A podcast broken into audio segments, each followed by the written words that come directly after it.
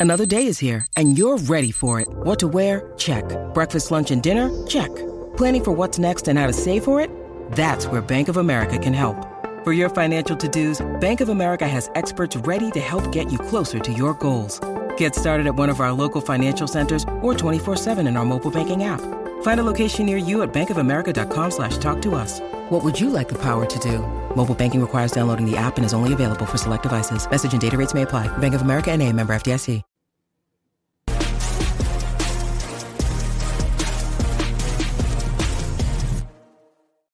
Welcome into episode 305 of the Sources Say podcast, your go to Kentucky basketball and recruiting podcast on the growing KSR podcast network.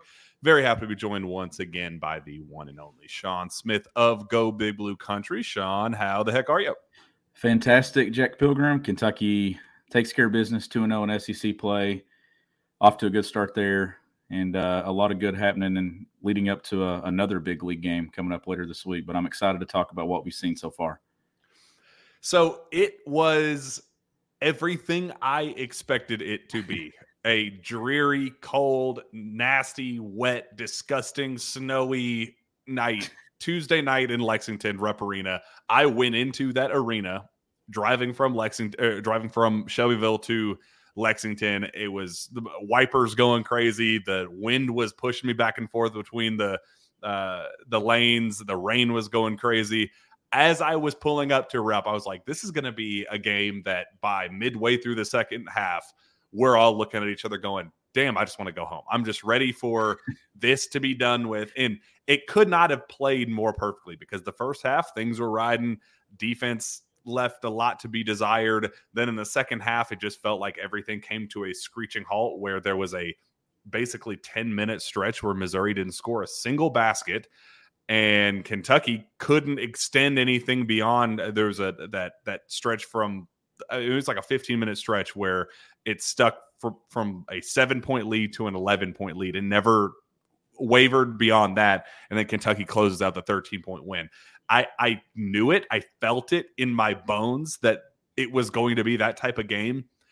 But guess what? That's all that mattered. All all that mattered at the end of the day was you avoid a hangover. Don't let it go to overtime. Don't risk a quad three loss, no. a midweek quad three loss. Just win the damn game and move on to mm-hmm. College Station on Saturday. That's all I cared about. It, and I, I, appreciate that they were able to cover at the end, that it was a double digit, grind it out, just let this thing end and move move on type of game. And it played exactly to the script. Yeah, and it's it's different in league play. You you get familiarity with your opponent. You get coaches that have scouted you and kind of know some things that you do. They've watched a ton of game film on you. They they follow you uh, with it being league play, and and every single night is a challenge. You're seeing that tonight with Tennessee and Mississippi State.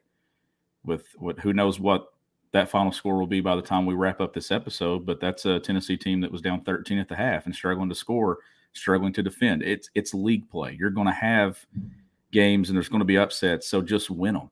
And Kentucky's won its first two. It grounded out a tough road win against a good Florida team Saturday. It faced a desperate team last night, and it's going to face another desperate team this weekend. That is league play. When you get to this point in the season, everyone is desperate. They're desperate to kind of build a resume. Some of these teams that have not performed well in the non-conference, when they go to Rupp Arena, they're thinking that's a marquee win. It's a good Kentucky team, top five, top six in the country. It's a step in the right direction if you can get it. Kentucky, it, it was one of those games, Jack, that when you followed it, you're like, God, this thing is it's not being put away, but at no point did you feel like Kentucky was any really in danger of losing it. And it stayed between seven and eleven points the entire time in the second half. Kentucky closes it out. Rob Dillingham showed up. If he didn't have the foul trouble, he probably goes for even more than what he already did. But it Kentucky's consistency. It's that word that you asked me what I was looking for. I got it again, and I got it from a different place. Not only do they have balance in scoring, not only do they have balance in assist, balance in rebounding throughout the season, you also have balance in playmaking ability. It's been so many different guys making plays. They have balance in that area. Not a lot of teams do. How hilarious is it that we leave that game saying, eh, ho hum, average, mediocre performance for Kentucky. and they score 90 points in a regulation game where five players finish in double figures, two of them having 20 plus. Rob Dillingham going for a career high 23 points, team still shooting 50% from the field. Like that is kind of the expectation that we should have for this team where if they are even mediocre on the defensive end, they do not have to be great. We have stressed that to till we're blue in the face. They do not have to be great defensively. But if they are even okay, everything else should take care of itself offensively because even on a average, mediocre, however you want to call it, type of offensive night, they're still putting up 90 points in a game where five guys are going in double figures back to back for the first time since 1955, 1956. John, that is the most insane stat to me that they were able to replicate something in back to back games start SEC play that has not been done since 55. I mean, that, that's what this team's offensive power is.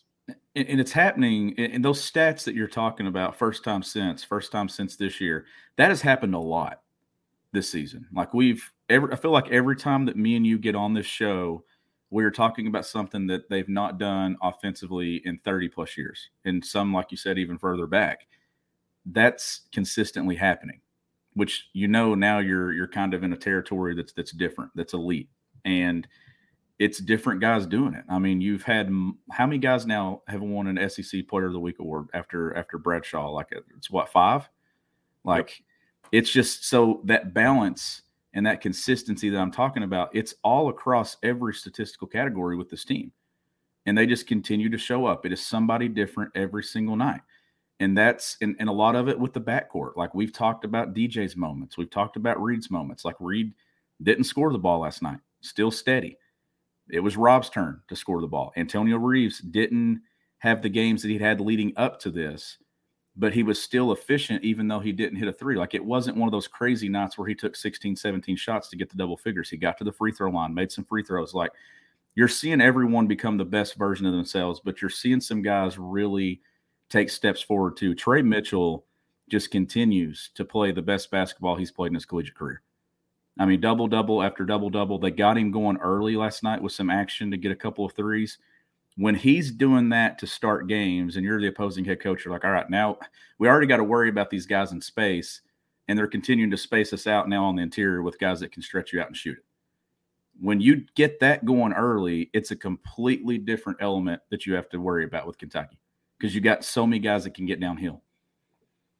We, I mean, we'll we'll talk offense till the you know the, the the cows come home. But defensively, I liked some of the things that we saw from them in the second half. Obviously, uh, some of it boils down to missed shots on Missouri's side, but to for them to go 13 straight misses in a span of nine minutes and 40 seconds, basically from the 10 minute mark down to the 40 second mark, Kentucky didn't allow a single field goal. And I thought rewatching the game, I thought a lot of it was effort and just kind of focus. Like it, it wasn't anything personnel wise, it wasn't anything schematically that had changed. I thought there was just a new heightened level of concentration that we didn't see in the first half, where it wasn't just kind of a back and forth track meet where it's going to be 105 96 final. Like it, you, you, you, Kentucky pulled together some defensive stops that I don't think we've seen too often. Um, and you know, allowing the non-shooters to get the clean looks, not allowing the stars of the show to get the, to get the looks like we've seen. Not n- no straight line drives like we had seen. There, there were just little piecing together little stuff. Again, not perfect, not great even, but just enough to you know hold things steady while the offense kind of runs the show. Like that that's all that matters. Just give them a chance to finish the job for you. Don't, you know, you don't have to be elite in both categories. Just hold down the fort to let the offensive guys do their thing and everything else will else will kind of fall into place. So I, I wish that we had seen it extend further than 13 points but you started to see things kind of piece together a little bit more. And if you, you take away some of the ridiculous free throws and foul calls in the second half, I think we probably would have seen a, well, a, a 20 plus point win. That that's what I was going to get into was the, the free throw line. So Missouri's second half numbers, they were nine of 30 shooting from the field for 30%, two of 15 from three for 13%, but 15 to 16 at the free throw line. So if you take out the free throw line, Kentucky was great defensively in the second half. A lot of that stuff too in the game was like in, in, in half court possessions. Like I thought that they guarded the half court very, very well. This is a team, Jack, that you mentioned, and we've talked about this a ton. They're so elite offensively. The things that they do, the way they come at you from different different positions, from the three point line, from the paint, in transition, they're going to put up points. I don't know if this team ever reaches an elite defensive category, but I think they're going to be more than good enough to get it done and go on a deep run and compete for a national championship just because the offense is so elite that the defense just has to get close. If it's close enough, this is a team that I think can overcome it because I really truly believe that this is a team that can outscore you. And I don't know if some of these teams can keep up with what Kentucky's doing offensively. I'm not really worried about an off night. The reason I'm not is there's so many guys that can do it that the chances of all these guys being off on the same night, what are they? I mean, if that happens, then you kind of just have to chalk it up and just say, wow, it just wasn't in our favor. But this is a team that I do think will take steps towards getting better defensively. They did that in the final 20 last night. Now you want to see it carry over going into the weekend. I, I found a stat doing that of how likely is it for these guys for these guys to have an off night? Uh, so Dennis Gates called Antonio Reeves the heart and soul of the Kentucky team, which I thought was an interesting quote because you don't really see that, but he said from his perspective on the opposing bench that he saw the con- connectivity between Antonio and Rob and some of the other guys that even though he only had nine field goal attempts in, in the game, he saw all the other stuff kind of play uh, play into Antonio Reeves' favor, you know, just as a teammate, and, and said that that stood out to him where he was sitting. But would you would it blow your mind to know that he so he did not make a, a three pointer? That is the first time he has not made a three pointer since last February. He's only done it six different games since he arrived in Lexington. And he's only done it 25 times over the course of his entire five year basketball career, 135 games. He's only failed to make a single three pointer in 25 of those. So I, I, counted all of the makes versus misses. There is a better chance of Antonio Reeves hitting three three pointers in any single game he had 42 overall of his uh, it, he had 42 games of three makes in 137 games total so it was like 30.6% then finishing with zero 18.2% so he's more likely to go out and hit a trio of three pointers than zero three pointers which is just fascinating but it does kind of tell the story that even in a night where Antonio Reeves kind of does something unprecedented for him because of yep. where his expectation is as a pure shooter and scorer you still have five dudes that finish in double figures and two of them having 20 plus. Rob Dillingham going for the most efficient 20 in his lifetime. Like, yeah, seven shots. It, it it's insanity. It, it is. And uh, one more note on Reeves, and this is to praise him. There's been a lot of talk since he's been at Kentucky Jack that when he didn't hit threes, there it wasn't a good night for him.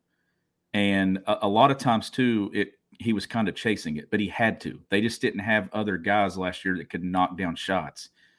How about this? He gets to 14 points. He's three of nine. Yes, he's 0 of 5 from three, but he's eight of eight at the free throw line. He also finished with six rebounds. An area that he has continued to prove on improve on this season is rebounding. He still contributed to the team and to winning. And he didn't have to go shoot 16, 17, 18 shots. He still got double figures and had a, a pretty solid night, even without knock, knocking down a three. But you get three made threes from Rob Dillingham. You get one from Reed Sheppard. You get two early ones from Tre Mitchell. That's where Kentucky's built to overcome an off shooting night from the three point line from Antonio Reeves this year. Is there's other guys that can step in and, and kind of make up some of that. That's what makes Kentucky really hard to beat. You just had a dude since the Louisville game just cooking in Antonio. And then here comes Rob last night. Who is it Saturday on the road in College Station? It's been somebody, it's somebody different or a combination of different guys every single game. That makes Kentucky, I keep saying it, it makes them so hard to scout. It makes them so hard to game plan for. It makes them dangerous. And they have the ability to overcome a lot of things that are thrown at them just because of that. Because I still to this to this day just don't know if you're a college if you're one of these college coaches, what all do you try to take away? Who is who are you trying to take away? I still think Tre Mitchell's the most important piece because of his IQ. His ability to short roll and, and pick and pop and things, he sees the floor so well without the, having the ball in his hands that he puts Kentucky in, in, in continuous continuously good spots offensively. He's important, and you're seeing it because he played 40 minutes last night.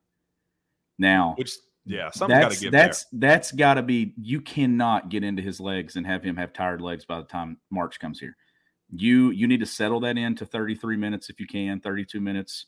Maybe if you need him a little more on, on a certain night, he can't play 40. But when you get into that NCAA tournament, that guy ain't coming out of the game.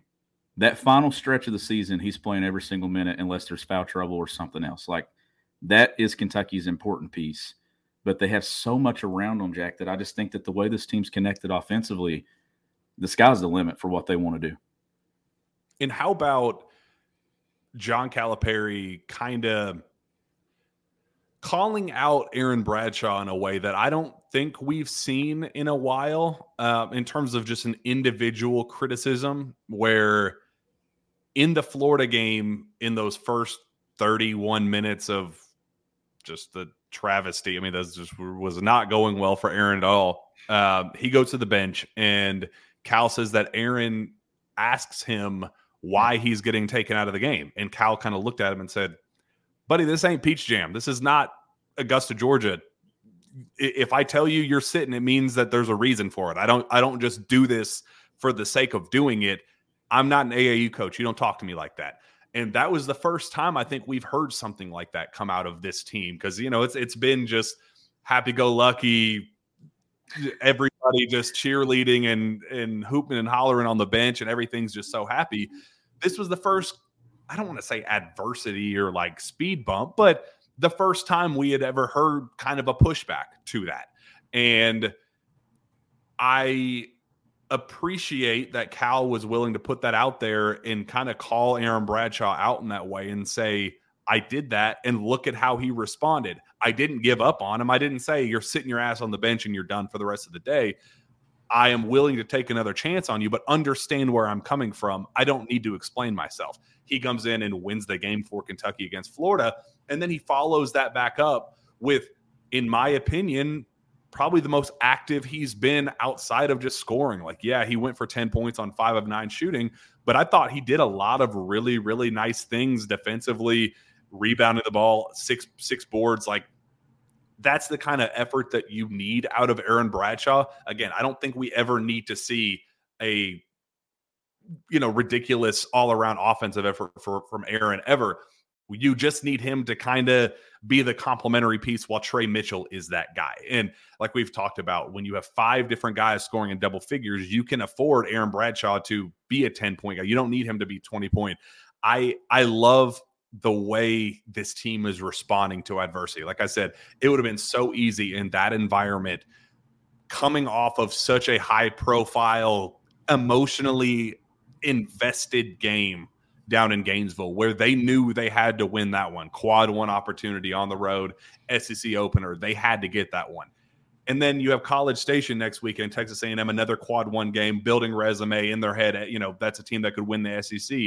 It would have been so easy for this team to look overlook Missouri and just say, "Eh, they stink. They're eight and six. Whatever. They're, they have no talent." It, buddy, and I'm here to tell you, I, I don't want to be rude, but it looks like that Dennis Gates went to the nearest LA Fitness in Lexington and handpicked five dudes on the Sunday morning run and said, All right, you're my point guard, you're my center, you're my forward, let's ride. They did not look like they belong in the SEC. So even me, looking at them, I said, "Oh, these guys are a joke. There's no way that, that you know what." So it would have been easy for them to kind of have that mindset going in and have it become way closer than. But it never felt like this was even remotely a challenge. I didn't not. I didn't one time watching that game from start to finish think, "Oh shoot, we might be on upset alert." Like no. they were in control from whether regardless of the score, they were in control from start to finish, and that's kind of all you ask for in that type of environment and that type of game. Yep, and, and you mentioned you know Bradshaw and in Florida and stuff. How, how, about him bouncing back and, and having the plays that he made down the stretch to, to close that one out? And then and, and that's that's something you're going to have at, at moments within teams, but but John Calipari addresses it once, and AB responds, and and that's the thing. Like Kentucky showed for a couple of months that it could win basketball games without Aaron Bradshaw. That was probably one of like the, the biggest things that you, you can have happen because then then Aaron has to realize like, hey, like this team played and won without me. I need to be a part of this. Is it and, and, and what is it with him? And to me, we still haven't seen the best version of him, and you're not going to probably until you start getting into February. He needs, I mean, he's not even got a month under him, right? Like he's not even been back full speed. So you want to see a few more weeks and let's see what he looks like. Is it, is it blocking shots? Is it consistently grabbing more rebounds? Is it is it knocking down open shots? Is it finishing dunks at the rim? Like there's still some areas where I see some rust on the offensive end. That will eventually play its way out. And and collectively together, just having seven footers now, you're seeing what Kentucky can be. And it's a better version than what we saw when Kentucky played Kansas. And that was a pretty good version of Kentucky. The offense is still putting up points. The defense, to me, is continually taking steps forward in the right direction. I love where this team's at two games in. And I love that they're going on the road facing a team that is going to be in desperation mode. Every single night in this league right now, Jack, is preparing this team for an NCAA tournament run because they're going to. It's Kentucky. We know Cal says it all the time. You're face you're facing everyone's best shot because you're Kentucky. I said it the other day. It's even to another level now because you're Kentucky good again.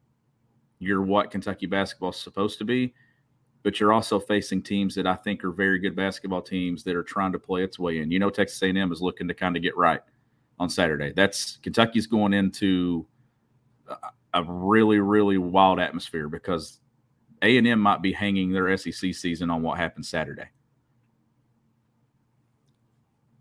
What did you think of Jimmy Dykes calling Nick Honor a fire hydrant?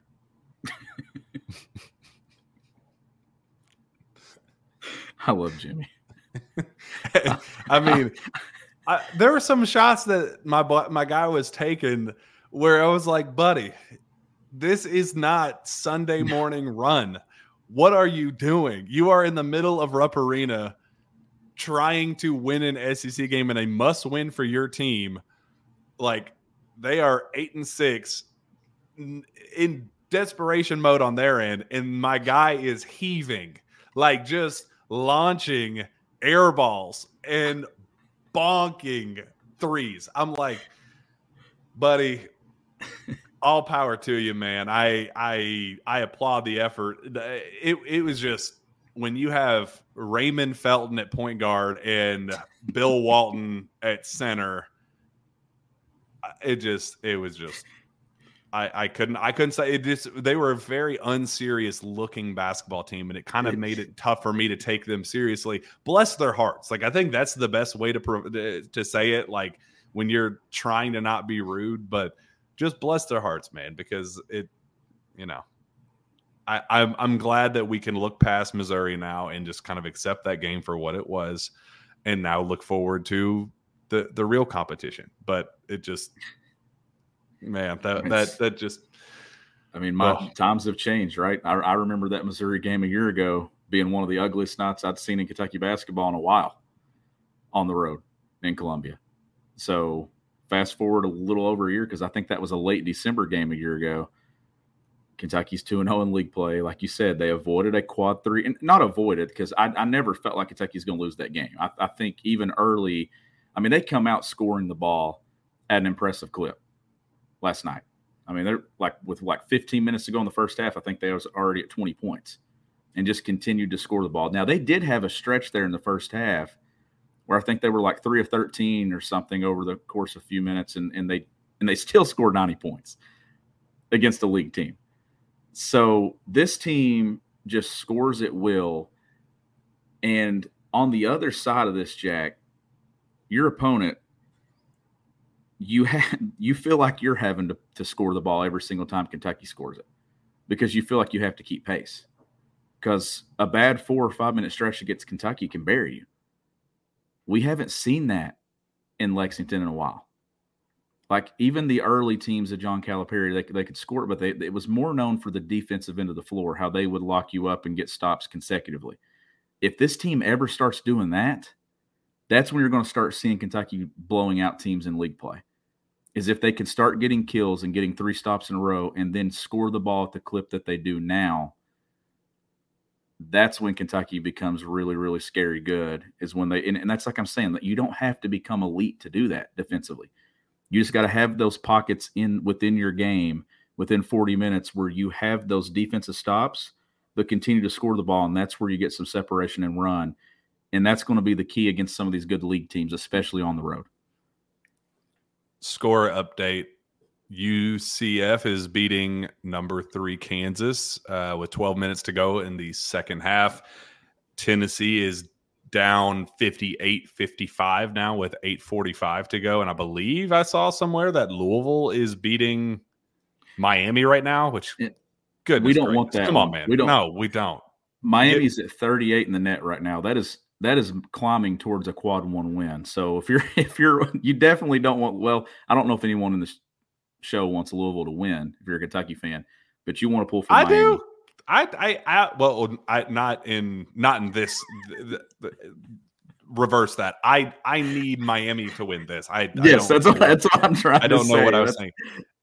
I yeah. I about uh, said, hold on a second. no, I, I, n- nothing in my crap. They're up 66 61 now. Like I feel like we're live, live breaking down this game, but yeah, that's that's not not good at all. Um, is, it, is this people, our Stephen, is this our Stephen Peak in the comments?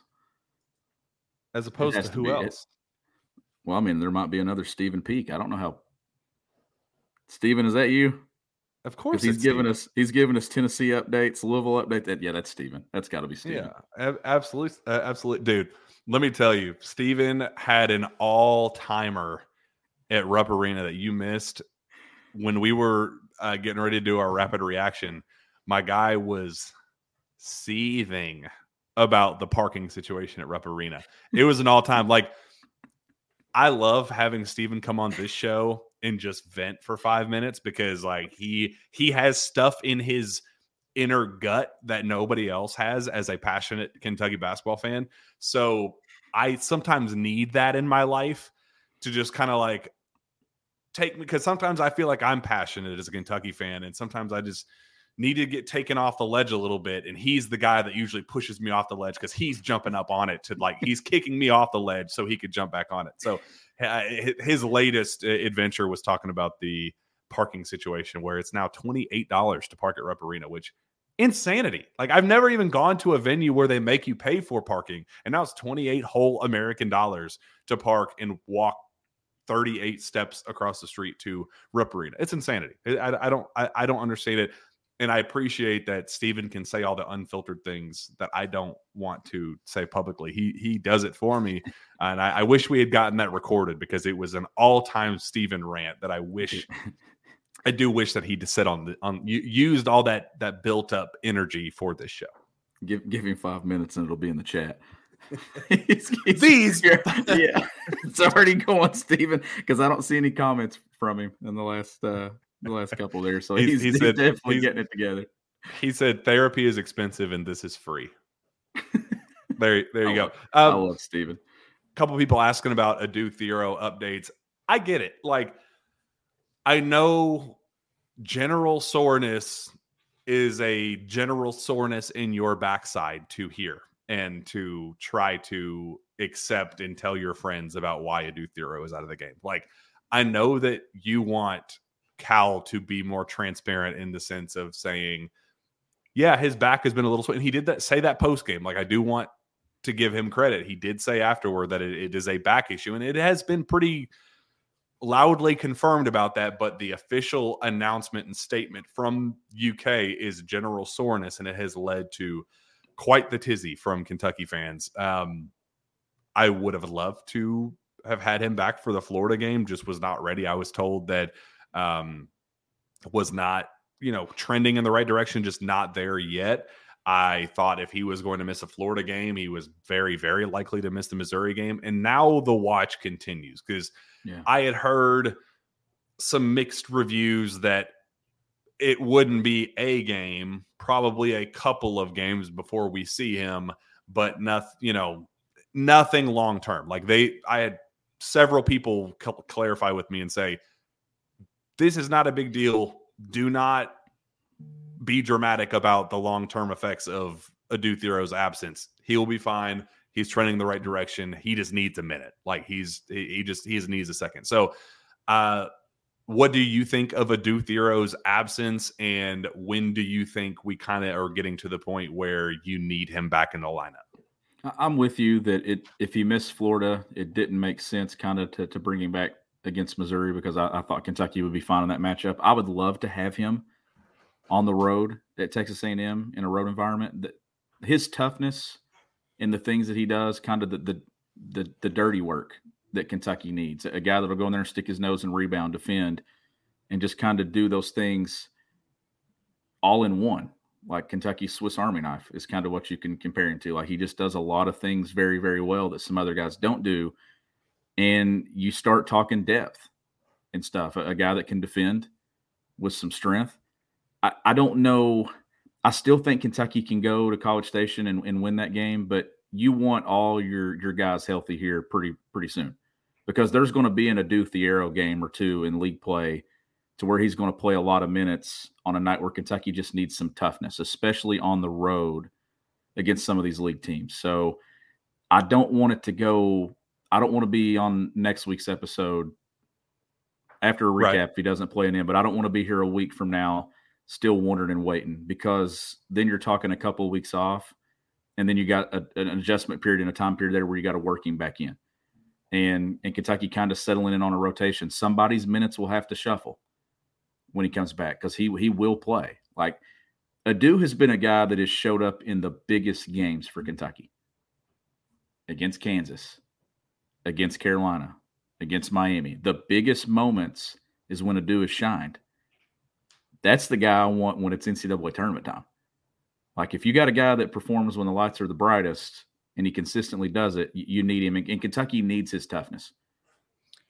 And I appreciate that they are hitting pause on him because back spasms are nothing to mess around with. No. And that is something on the flip side. If you fight through for him to play against Missouri, then what happens when we're playing in the NCAA tournament or even SEC tournament in game, you know, win or go home scenarios?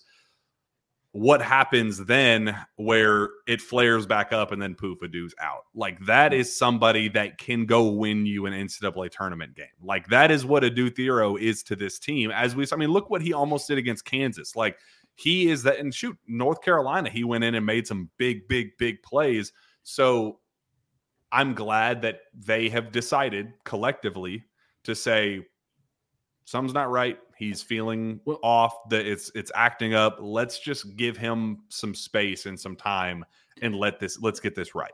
I I guess the only thing that worries me, and we were talking about it earlier, is is Tre playing so much because we've talked about Tre playing. Tre has played a lot of minutes already this season. He had to play a ton as an undersized five for about a month and a half, just beating and banging. I'm talking with with Hunter Dickinson and, and some really good big men in college basketball. I just don't want to see his legs wear down because if Adou's healthy, he can buy some minutes at that spot to give Tre a break alongside Bradshaw. Now, right now, I don't want to see Ugo and AB together. So you, if you, if you want to give Tre a break, maybe it's Justin sliding in at that four spot and playing. If it's just a couple of minutes, I think that's my only fear if if this kind of lingers with the do is having to play Tre 38 plus minutes every single night in league play. You just cannot do it. It's a grind. You've got to get those minutes cut down. That's like Kentucky's backcourt right now. Yeah, you can have a guy like DJ play 34, 35, 36 minutes on a certain night, but you want to kind of see those come down too. I just don't want to see anyone's legs go between now and in SEC tournament play and NCAA tournament play. I'm, I'm, hoping Kentucky stays fresh and healthy. That's why they need all their pieces. But Adou could certainly buy some minutes, and, and then you can get you get rebounding. But the way Tre's rebounding the ball right now, like he's that's stuff that we we didn't see early in the season from him. Like he is really coming on strong with some double doubles here, playing the best basketball. But if you have a healthy Adou Thiero, you you've got some size and some strength there and some toughness that you can afford to give Tre a break when when AB's in the game. And this is where the Justin Edwards conversation starts. Yep.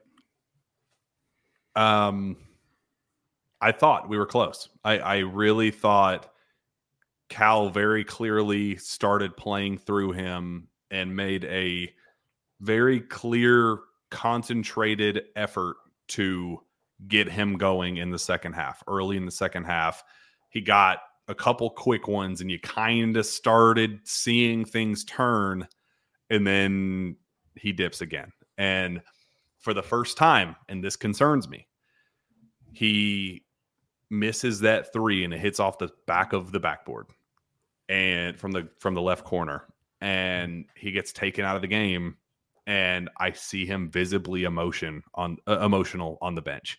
Kind of puts his towel over his head, very clearly not in the right frame of mind to respond from to, to something like that and to o- overcome something like that. So now we're getting to that point of at what point is the breakthrough if if if what point do we hit where the breakthrough breakthrough just never happens? Like what is the game? What is the moment for him?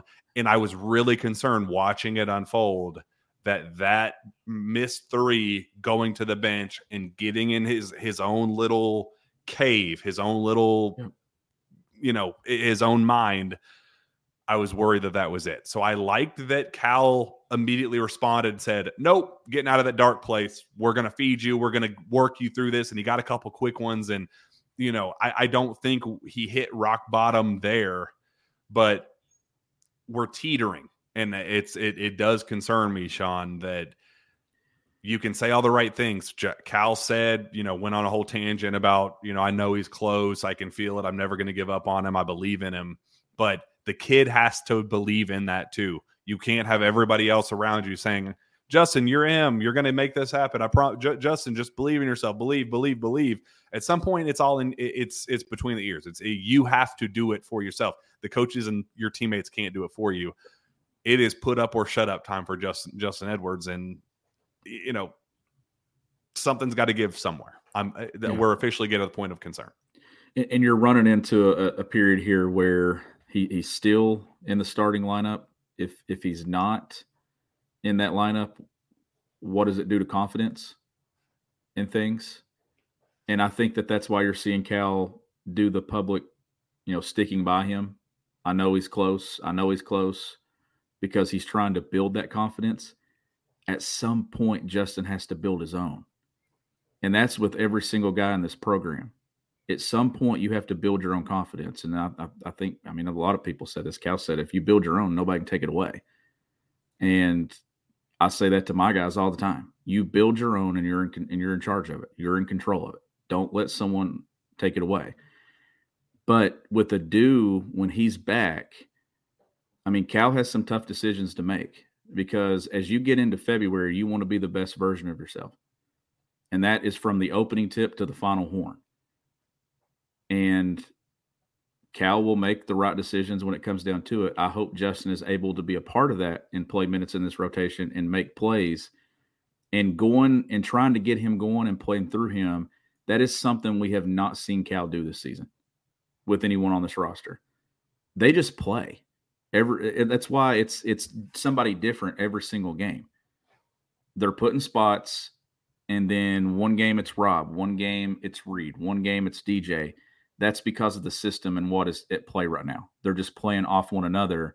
They're not really playing through people. The only guy that's really been played through has been Tre Mitchell and facilitating form. Trying to get somebody going has not been what they've done this season. And I think that this is Cal's kind of effort at the end here to try to build something. But at some point, Justin's going to have to build his own, Jack. And I hope he does because they do need him. And with Adou out, this is a chance they need him even more to buy some minutes to give to be able to give Tre a break. The full quote was I want him to try to play through it. It's not what I'm saying, it's it's what he is saying to himself. What is the inner talk?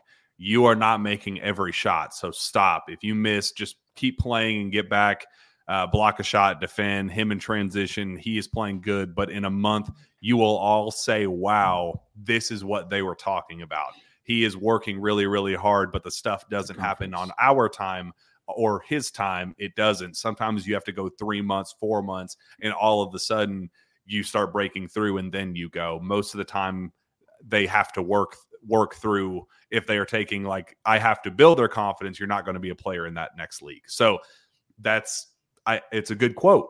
And I I appreciate that he didn't make it a it's got to be this next game. It's got to yeah. be the game after that. He just kind of said in a month you guys are going to be saying this is what we dreamed of with Justin Edwards. And I believe I believe in his physical abilities to be that player. That's why before on the last show I said I'm calling my shot. Missouri is going to be the breakthrough moment because it does feel like he's just one moment away from you going, ah, there it is.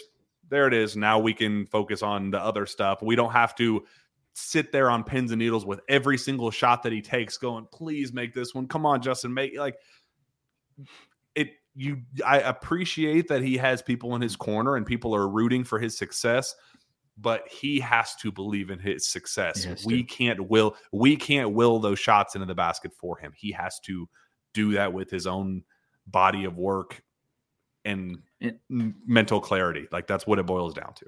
It, and Justin's not bad. Like that's the thing. Like, it's been. just no, it's just the team and the pieces around him are so good. Like if this were a team, and this is why Kentucky is in the position that it's in, and we're talking that they can win a national championship. Like a year ago, you know, Chris Livingston struggled, and there were stretches where he he really really struggled, and it was kind of like where does he fit? What is what does Chris need to do to to do this? But there was room and flexibility to kind of play him through it because Kentucky had to have Chris Livingston on every single night. That's not the case right now. Kentucky can win games without Justin, which then in in turn kind of speeds up the process when you're looking at it because there's so many guys that could go in there and play a, a, few extra minutes. You could give Reed some extra minutes. You could give Rob some extra minutes. If Adou's healthy, you could give him some extra minutes. In league play, the game doesn't slow down, Jack. It actually speeds up. This time of year, college basketball picks up the pace. It's two games a week. It's scouting report on top of scouting report. It's league play. It's road games. It's road trips, sometimes two in a week. It's tough to kind of get going this time of year if you're struggling. But on a team with so many weapons, the pressure's really not on Justin. That's why I think Cal is kind of just saying, like, it's not this game. Like you said, it's not the next game. I thought that was in on my end. I don't know what that was. Now, when you when you look at this thing, at some point he is going to have a moment, and I fully believe that he's going to have that moment where he wins Kentucky a basketball game. If it's in league play, if it's in the SEC tournament, I remember Hamidou Diallo having his moment in the NCAA tournament, and Cal talking to us in a hallway in, in Boise, Idaho, about that's what we've been waiting for was Tim to kind of have his moment.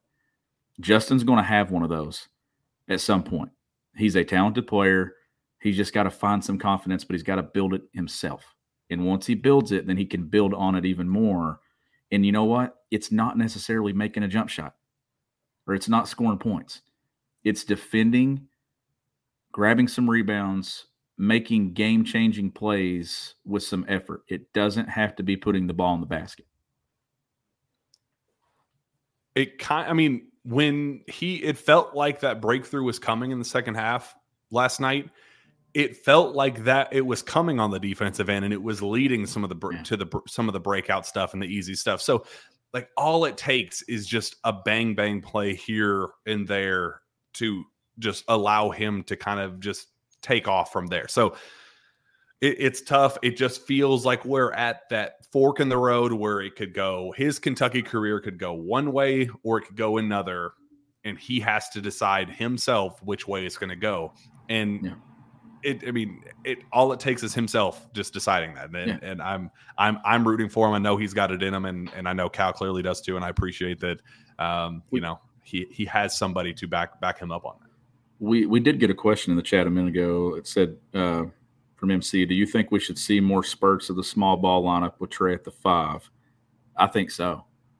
I if he's going to rebound the way that he is right now, yes, where the double doubles that he's getting, as Cal said after the game, it's all motor. It's not it is. you know he's he's going up and rebounding in in traffic he's he is throw putting his body on dudes and saying i'm the guy here that's i i I agree I, I think you can I'm going to make a prediction right here about Tre Mitchell.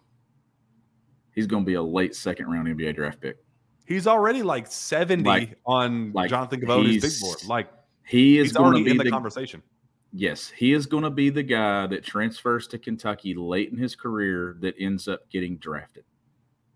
Like not signing a two way or something late. Those guys and those guys are, are working out in the league. I'm talking earns his way into the NBA draft and gets selected on draft night. And it's because of he's come to Kentucky and showcased things in his game that he never had the opportunity to do elsewhere.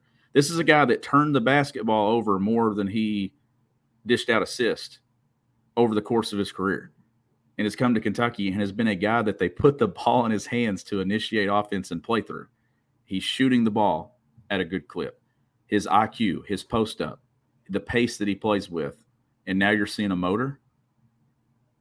That looks like a guy that can can go on that league and shoot 36, 37, 40% from the three-point line and and rebound and defend and play a 10 year NBA career. That's what it looks like to me. He transitions well to the NBA now with his skill set. and i think that's what was so valuable about ugo and ab's struggles um the last couple of games where you know what you're going to get out of that lineup with Tre. And you have that level of confidence that we know what this team can be with that with those guys. We got to figure out how to get AB going. We got to figure out how to get Ugo going. But when push comes to shove, if stuff gets ugly in March, Cal, you, you, you like you remember when people talked about the Harrison twins and Cal kind of getting stuck in his ways down the stretch and tightening up and just kind of going to his comfort zone. Fans kind of used that against him and said, "Well, you know, you didn't utilize the better players; you utilize your your favorite guys because it was it was a comfort zone for you."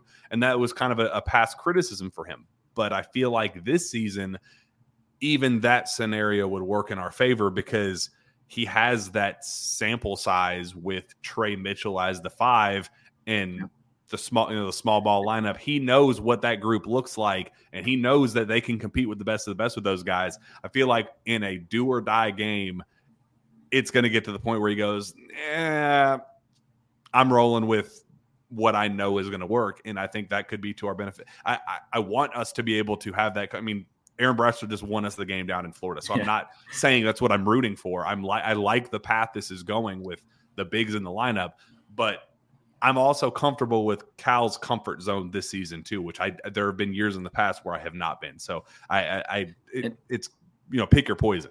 And listen, Bradshaw not being Bradshaw and Ugo not being able to play for a few months is exactly why I think Tre's going to get drafted. Because it forced Kentucky and Cal to have to do some things differently. Like I'm still a firm believer that them being shorthanded in the summer gave John Calipari a chance to see what is happening right now be put into motion. Had that not been successful in Toronto, you may have not got the full on philosophy change that what Cal's doing with this team. Now, I get it. The pieces fit what Cal's doing. But had it not looked good, John Calipari has done this a long time. He would have went back to some of those things he was comfortable with. I truly believe that the stuff that Kentucky's doing right now isn't stuff that Cal was really comfortable with when it first started. I think that there were definitely some conversations and he had to see it in action and he saw it. And to Cal's credit, he has stuck with it. And he has completely changed the way that, that they do things. And that let me tell you something.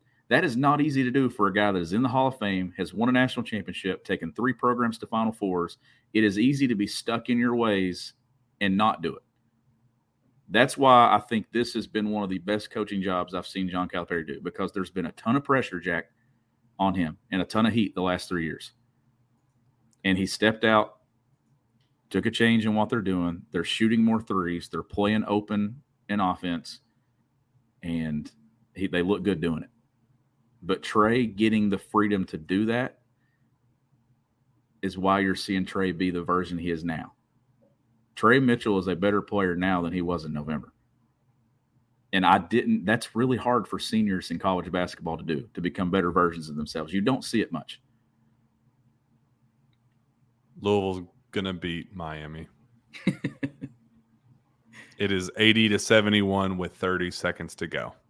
But on the flip side, Tennessee is down 69 63 with a minute 42 left, and Kansas leads 57 55 with three minutes to go. So we're going to try to, like, as this Go is the distance. because there have been a lot of questions in the chat about what the hell the top five is going to look like Yeah.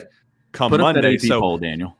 I've been I've been trying to like prolong this as long as possible, hoping that these freaking games would like wrap up sooner rather than later. But it feels like this Kansas one just will not ever die. but let's let's talk. Ooh, uh, UCF just took retook the lead uh, with three minutes to go. So let let's talk about that because there've been a lot of fans asking about um, just what what that would look like on Monday. You had yesterday Purdue number one going down, and then you had number two undefeated Houston go down. If Tennessee loses at five, there is a very very clear path into the top th- three. Sean, what what what do you think Monday will look like if let's just call it with two and a half minutes to go, Kansas goes down, Tennessee goes down, Purdue and Houston have already gone down. I mean, Kentucky's a, a top three team for sure. If that happens, I mean, obviously UConn is sitting there, but they have a road matchup at, at Xavier coming up. So, like, that's I think that's tonight, right? They they play Xavier tonight. Is that is that already tipped or is that started? Um, Because that's that's one that could be a sneaky it's 26 19 right now, 10 minutes left in the first half. UConn with a lead. UConn leading. Yep. So tight So, game there. it's, it's tight. Yeah. and on the road, quad one game. But I mean, look, I, I know we've talked about this, but where Kentucky stands right now, and and more more importantly, seating and where they are. But it's it's been a while since we've been able to talk about Kentucky being at this point in the season in the polls. And and I do think that some fans care, Stephen. I do think that some fans care about the AP top 10. I think they care about having a number by their name, but th- this team is earning their spot and where they're at, but building a resume while doing it. But this has been a team that's kind of performed well under the radar. But we've also seen them go on the road as a top six team in the country and beat Florida in a wild environment. And, and it doesn't matter if Kentucky's number one or number 15 or number 25 each road game in the SEC is going to present a challenge, Jack. But if if this if this all holds and Kansas goes down, Tennessee goes down, I mean, you're looking at if Kentucky takes care of business Saturday. I mean, you're making a case for number one, number two in the country. I think, and three quad one wins if they get another one. 61 57, a minute 52 left. UCF leading Kansas, and Mississippi State continues to lead. Where is that game? Is it UCF? Uh, I don't know. I'm I'm looking at my list of box scores. It is uh yeah, Orlando. That'd be huge. That would be I mean that that would definitely knock them knock them down and Tennessee shouldn't have been in the top 5 to begin with. So that is 70 72 69 52 seconds left. We got we got conference realignment taking Kansas to UCF in January. I love it. it's a road wish- game I never thought we'd see play at this point in the season or at any point in the season, honestly. So, Sean, I wish we could live bet this. And if you are deciding to live bet this, understand that the NFL season is wrapping up. Join FanDuel, America's number one sports book. New customers get 150 in bonus bets guaranteed when you place a $5 bet. That's 150 bucks if your team wins. If you've been thinking about joining FanDuel, there's no better time to get in on the action. The app is so easy to use, and there's a wide range of betting options, including spreads, player props, over and unders, and more.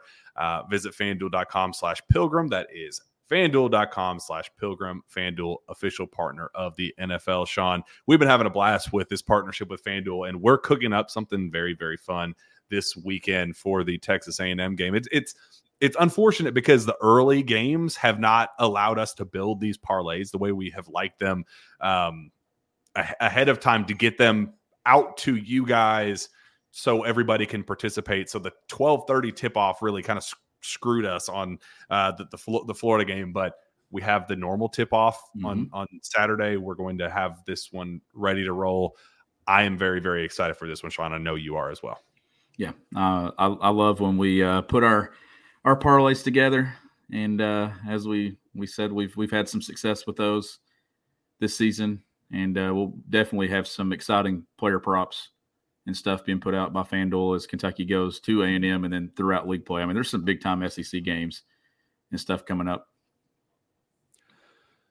21 and older and present in Kentucky. First online real money wager only. $5 pregame money line wager required. $10 first deposit required. Bonus issued as non withdrawable bonus bets, which expire seven days after receipt. Restrictions apply. See terms at sportsbook.fanduel.com. Gambling problem, call 1 800 Gambler. And while we are awaiting the final minute of both of these matchups, where it is freaking tied Tennessee, Mississippi State. Tennessee, eh, eh, Mississippi State's choking this 72 72. And UCF, oh, okay, 74 72 with 14 seconds left. Oh, man, this is good. And then UCF is up 63 57 with 40 seconds left. So we got ourselves uh, an absolute barn burner. This is this is this is fun. So, so while going overtime, if those go to overtime, hell yeah, we are. We we we gotta we gotta we gotta close this thing out. So while we await these final seconds, don't ever be stressed about tickets ever again. I'm telling you, the Rupp Arena atmosphere is as be- is as fun as I can remember in a very very long time. It's an environment that you want to be a part of. And if you are going to be a part of it, make sure you go with our friends at Gametime. You shouldn't have to worry when buying tickets. Now isn't the time for guesswork with killer last minute deals, all in prices, views from your seat, and the best price guarantee. Gametime does all of the hard work for you. Gametime has deals on tickets right up to the start of the event, and even an hour after it starts. It's the place to find last minute tickets, find exclusive flash deals, and sponsored deals on tickets for football, basketball, baseball, concerts, comedy, theater, and more with zone deals. You pick the section, and Gametime picks the seats for an average of 18% savings. And the Gametime guarantee means that you will always get the best price if you find tickets in the same section at row for less. Gametime will credit you 110% of the difference. Take the guesswork out of buying tickets with Gametime. Download Gametime app, create an account, and use code KSR for $20 off your first purchase. Terms apply. Again, create an account, redeem code KSR for $20 off. Download Gametime today. Last minute tickets, lowest price guaranteed. And I believe we are we're cooking. 72 seconds left. 74 72 game final. Call it. Tennessee goes down. Get your butt out of the top five, Tennessee. Go kick rocks. Go away. Dang, Hunter Dickinson hit a three to make it a to make it a three point game with 17 seconds left. You're just you're giving the we need this. We, we need this. We need this. So we need this. I, I, I, give me your your real answer now that this is an actual realistic thing. what does that top five look like on Monday, and where does Kentucky fall? If UConn wins, yes, assuming it's, UConn wins, because I, I, feel I feel good about that. Kentucky will be at two. Really? they climb that. Yeah, I think they climb that far. I mean, how, I mean, I don't see any reason why they wouldn't. I mean, Purdue just lost I mean, what was the final of that Purdue game? Double digit loss, right? On the road. That's yeah. two double digit road losses now, I think. It, Yep, that was 88-72 against I, 13 and 3 Nebraska. Ugly. I think very in, ugly. In, in Kentucky's on a run here now. I know they had the loss to UNC Wilmington early December, but they've been on a run. They've beaten Carolina in that stretch, who's another team that's right there in the top. That is a team that uh, UConn did beat North Carolina, right? That is, I think UConn. I think that's a mutual uh, opponent there. But I think number two, I think is where they'd go. They they didn't move in the polls this past week, but now you've got some some shuffling. You've got teams losing ahead of them. They're definitely going ahead of Tennessee. If they win Saturday, they'll be the highest ranked team from the league. So trending in the right direction. But I, I would say two. It's a I, I'm just worried that these moron voters are going to say, well, it's, you know, the circumstances are different and the vernal equinox says that, but just shut up. No, move the teams where they belong. In Tennessee, never deserved to be in the top five to begin with. They are gone. Sayonara. See ya. Kansas, goodbye. You have no business being in there anyway. UCF stinks. Is this goodbye? Steven? Hold on, I'm looking. Is this Steven or is this Jack in, in, in, Purdue? I mean, come on, man. It, it, uh, let's call it space. The only one that I can justify and say, all right, well, they only have one loss. Houston. Houston's their their sample size is so good up to this point. Like I, you can afford a one off for them. But you know what? Everybody else, they can kick rocks. I, am I'm, I'm over it. Kentucky deserves at minimum to be in the top three. At minimum, there's no excuse for them to not be in the top three. And I just need if there's 15 seconds left, can this game just freaking end? Like I'm I'm ready to I'm, I'm ready to get this thing wrapped up. If if you open league play with a road win at Florida and then you go on and get another road win at Texas A&M and, and you're there's no reason oh not to, right? play, you're you're going to the top two, top three. You're definitely going to the top two, in my opinion. I, I think that that's where Kentucky goes. You you got to reward winning. Kentucky has has been on a run here. Now you got to go get Saturday first. Like you got to get that one. But it's you're starting to talk about a resume with Kentucky if they get another win on Saturday. You're talking three quad one wins and and trending in the right direction. And I still think Kentucky I mean in position for a one seed if they have a good run in the league. Yes, they have a loss to UNC Wilmington. They can overcome that if they have a really good league in, in record in the league and, and win some big games, especially those quad one games on the road. But there's going to be some nights where some of these teams play out of their mind. You just can't have any quad three losses. That's going to be the thing to avoid. No quad threes. 90. You're hanging on. You're literally. Are you actually watching this or just following it? Like, following it. Goodbye. I think it's over. I think it's done. 65 60, right? Can you confirm? It says end of second. It says it's it says end of second half. You can hear me? I can't hear you. What? You can't hear me for real? No. Well, that doesn't Thumb, make any sense. thumbs sense. up if they won, or thumbs up if they lost. Why can't you hear me?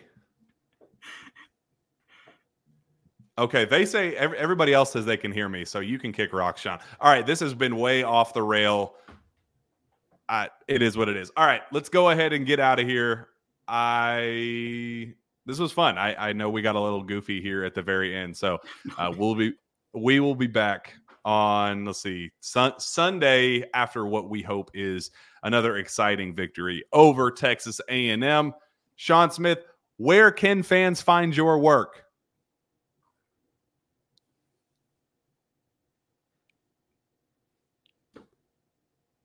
We're we're leaving. I got you. We're, I got you now. I got you now. There you where are. Can fans, where can fans find your work?